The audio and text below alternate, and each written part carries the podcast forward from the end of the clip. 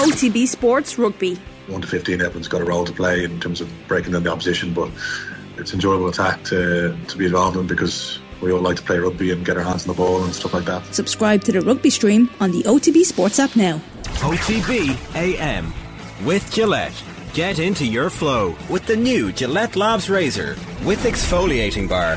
I'm delighted to say we're turning to athletics now ahead of the European Indoor Athletics, um, which are going to be uh, fast and furious over the next few days.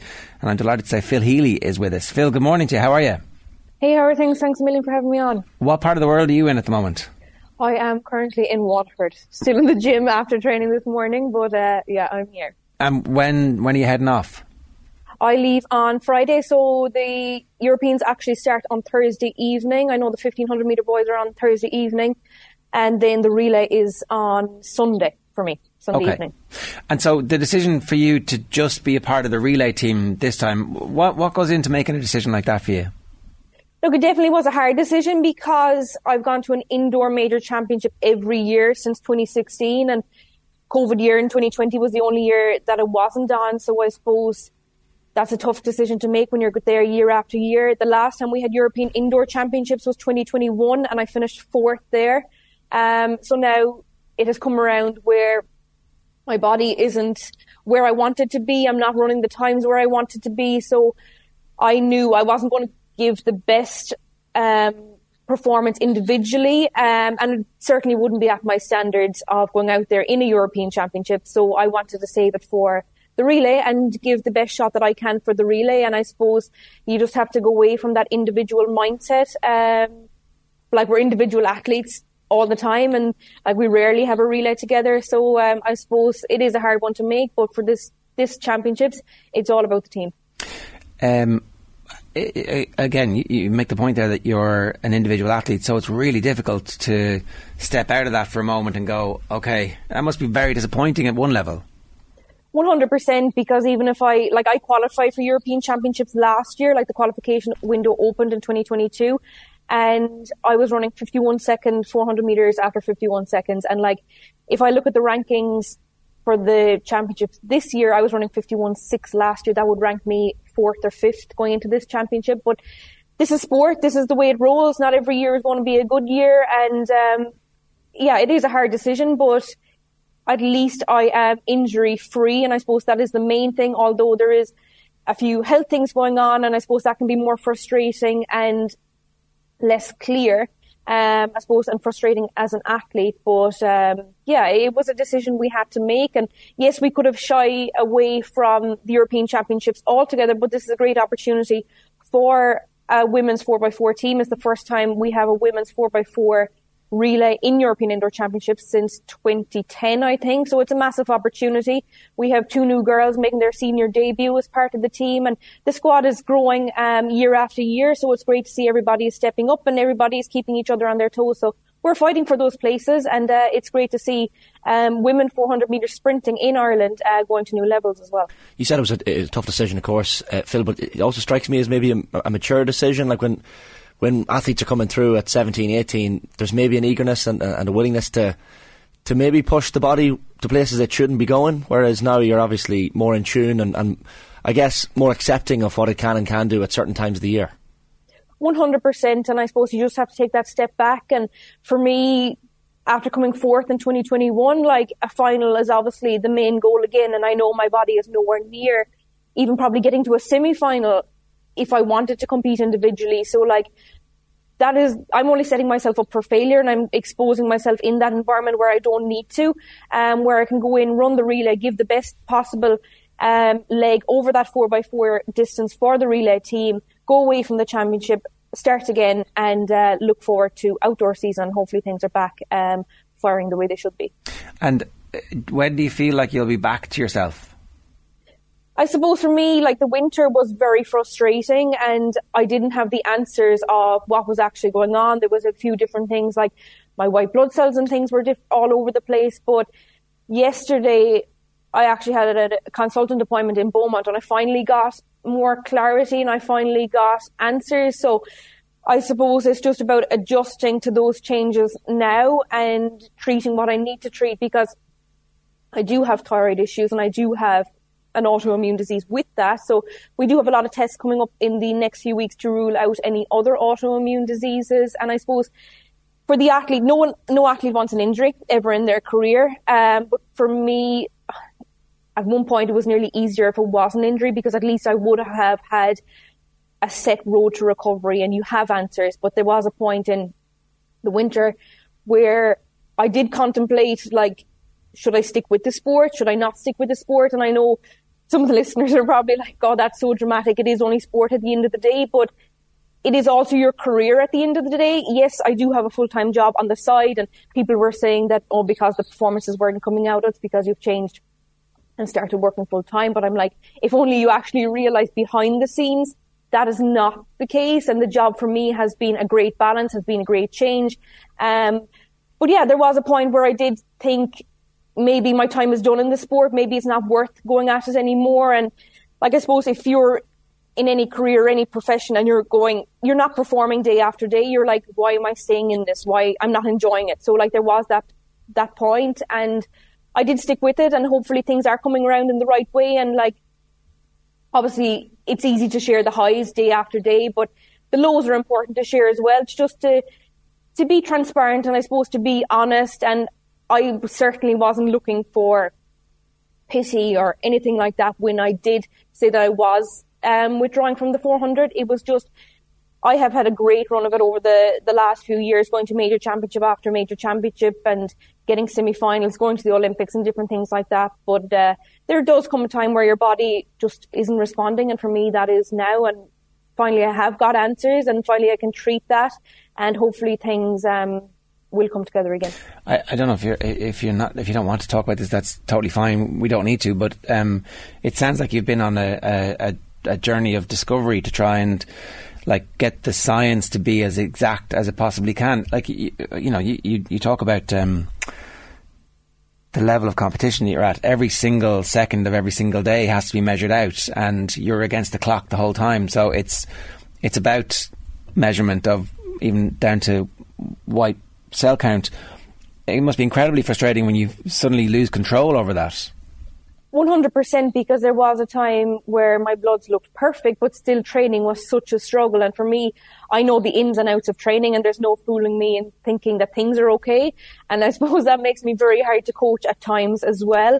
Um, but the reality was that training wasn't good enough. My body, even when we took the intensity out and we were doing the slower pace stuff in training, my body just was not responding. And I'm like, will I ever be back to being able to run properly. And I suppose you're performing and you're training at such an intense rate all the time. You need to be on top of your game all the time. Everything does need to be in a line. So I did have a great um, team around me. All Shane, my coach, is always there, and then working with the doctors in UPMC in Waterford and Sport Ireland as well.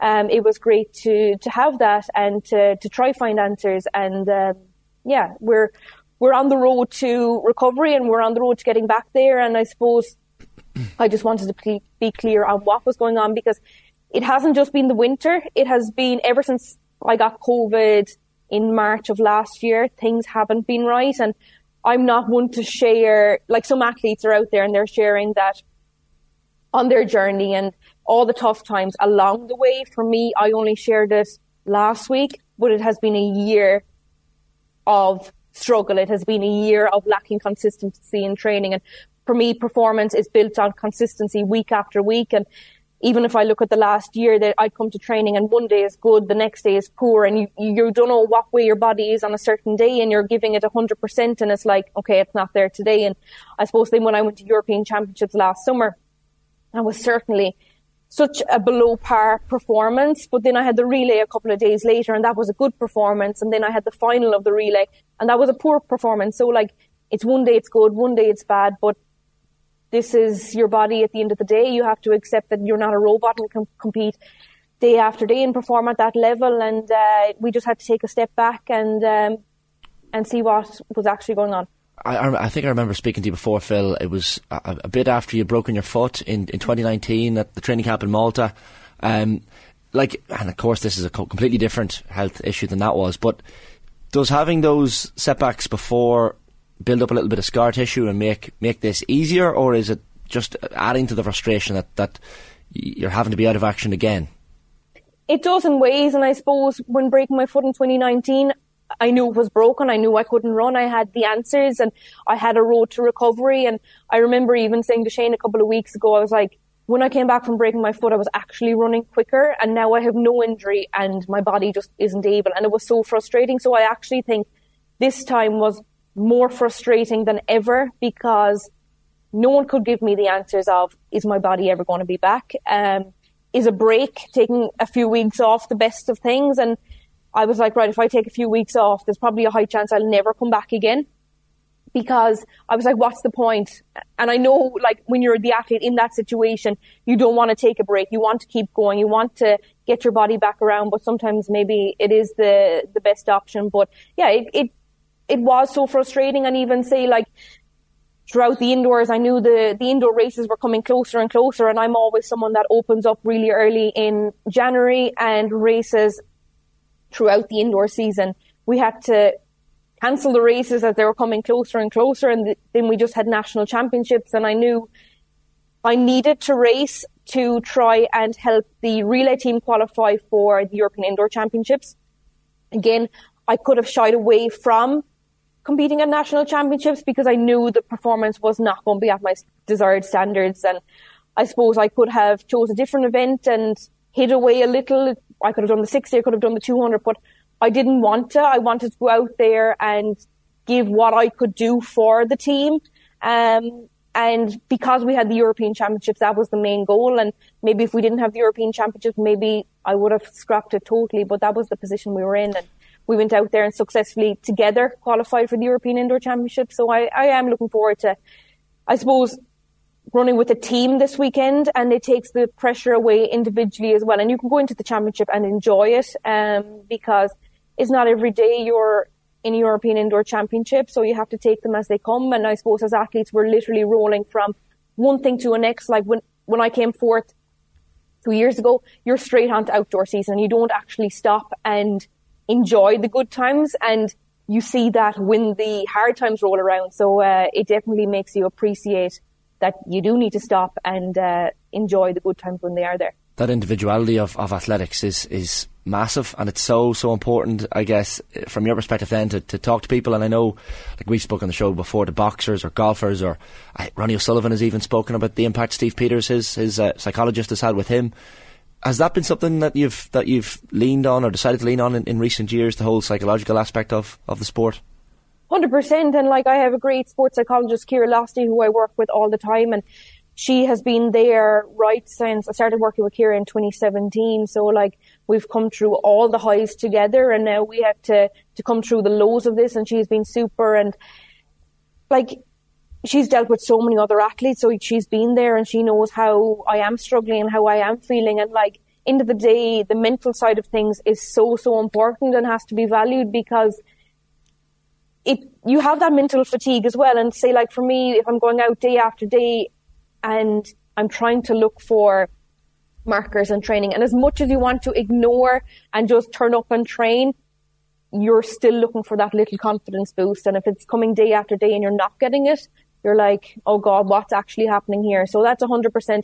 a massive, I suppose, um, element of sport and people should definitely dabble into it so much more because I can train day in, day out and be 100% perfect. But if that mental side isn't 100% perfect either, then you're not going to get the, the desired performance overall. Phil, do you think you had a, a, a touch of long COVID?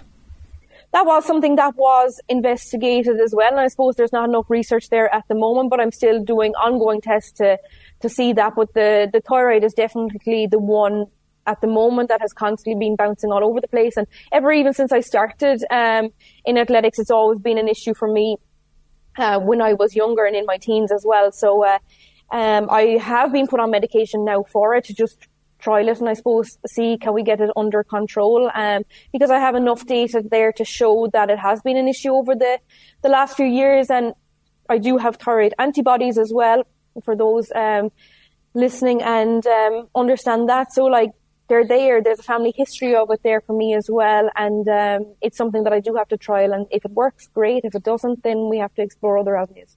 The the bit you talked about um, starting a job full time, we've had countless athletes come into us over the years who invested all of their time exclusively into the athletic career, and at the end of it found that they hadn't fully developed the rest of their life, and that ultimately not having something to fall back on led to too much pressure, and so they ended up underperforming at key moments, unconnected to the fact that uh, they weren't training enough because they weren't full time. It was actually they were full time and nothing but that. And then come the moment, they were like, "Oh, this is all I have in my life."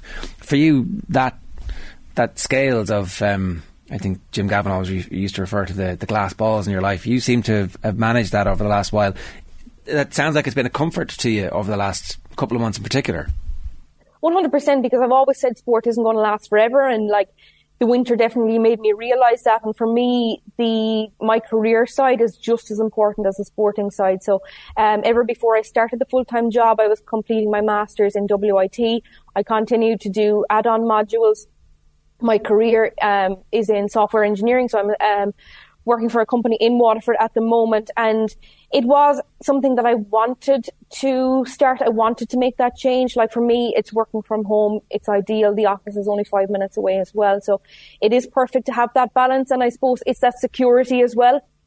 Yes, I am a funded athlete and I have made my income off sport and it has been my career for the last few years. But if you're not performing, you're suddenly going to be dropped very quickly. And you have to think as well, long term, like you're not going to make a fortune off sport and certainly not off athletics as well. So you do have to think long term about financial security. And I suppose that 100% was a massive um, security blanket for me during the winter and a comfort because even when I did contemplate, right, if this can I keep going in the sport? And like for me, I suppose other years I would have thought sport is my identity.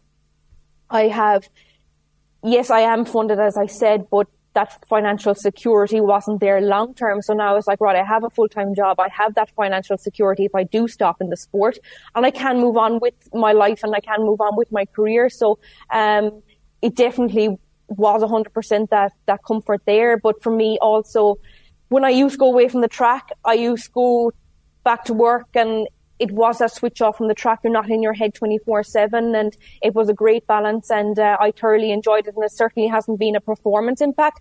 It probably has helped more than anything, um, to create more of a balance there and, um, it's definitely a change that I, I am glad that I have made and I didn't want to be, so I'm 28 now. If I go to Paris Olympics, I'll be approaching 30 in that winter. Um, and I didn't want to be 30 and starting my career then. I didn't want to be at the bottom of the ladder. So for me, it was about starting now, um, gaining that experience. I suppose I've been in a very lucky position where I haven't had to start, um, and being financially able to continue the sport through the years. Um, so no, it has been a brilliant change and it's, it certainly hasn't been performance impacting that some might think. Um, but there just has been a lot of other things going on behind the scenes that I finally, I suppose, have shared and given a bit of transparency towards. That's fascinating that, you, that you've had that attitude, Phil, because we, we speak to a lot of recently retired sports people on the show and Saturday panels and all the rest, and they struggle with that, being an ex rugby player or an ex footballer or an ex Gaelic footballer or hurler, whatever it might be. So the fact that you're, you're already thinking about that and you know not wanting to be tagged as just Phil Healy, the athlete. I think I remember hearing you before as well, even disliking the Ireland's fastest woman tag. So that's obviously something that that that that you actively think about these these tags not defining your life. Absolutely, and you have to because, as I said, sport isn't going to last forever. We never know when it's going to end, and your life has to move on. So uh, it is it is so important to have that backup plan, and that's why I wanted to keep going with my masters while I was training, so that I did have that uh, fallback if it de- did ever end. And um, it is so important for other athletes, no matter what sports, to have that there. And I suppose it's not possible in all situations. Um, but for me, yeah, like yes, you're out there, you're exposed, you're in the media as the athlete, but not every day is going to be a good day. And um, yeah, like as you say with the tags as well, for me, I just see myself as me, an athlete going out there performing. Yes, I did have national records before. It's great to see um, Rhasidat absolutely smashing those records and going to a whole other new level to show what can be done in Irish athletics. And it's great to see for everybody coming up as well. So, um, yeah, overall, for me, it is about career development, both on the track and off the track, um, and it's an important aspect to uh, to take care of. When you made the decision to send the message out about um, not running in the individual in, in the Europeans, it was obviously a big deal. Like to okay, I'm I'm actually going to start talking about this and I'm going to share my story. How do you feel now that you've shared it? I'm actually very glad that I did because I suppose anybody can share the good days, and we love posting on Instagram when we have a great performance and. Um, we run great times and we're at European championships or world championships or whatever it is. And it's easy to share those days, but like I always remember Sinead Galvin, um, who looks after all of my uh, PR stuff, said that you have people following you, you have people invested in your career and they're there to support you. And I suppose I had the opportunity to speak to media before nationals and I didn't want that because I didn't want it to be like, oh, she's setting um, herself up and she's making excuses already before she has hasn't even performed and she's looking for that pity. For me, I didn't want any of that because you are going to have people who understand and you are going to people that that don't actually understand as well. So for me, I just wanted to go out there, do what I could at nationals going in. I knew it wasn't going to be where I wanted to be. Like I have a very high bar and when things aren't good enough, I know they certainly aren't good enough, but the outpouring of support after it has been unbelievable. And I suppose people appreciated the honesty and um, the just being open as well, because as I said, everybody can share the, the good days and it, it's life, it's reality. Not every day is going to be a good day. So we have to realize, and I understand that I'm only talking about sport here and there's far bigger issues going on. But in the end of the day, it is my career. Yeah. It's my health involved and different things like that. So I am glad that I, I did share it and to be open. And I suppose because you are critiqued, you are out there for people to, to make judgment, but without people actually understanding what is going on.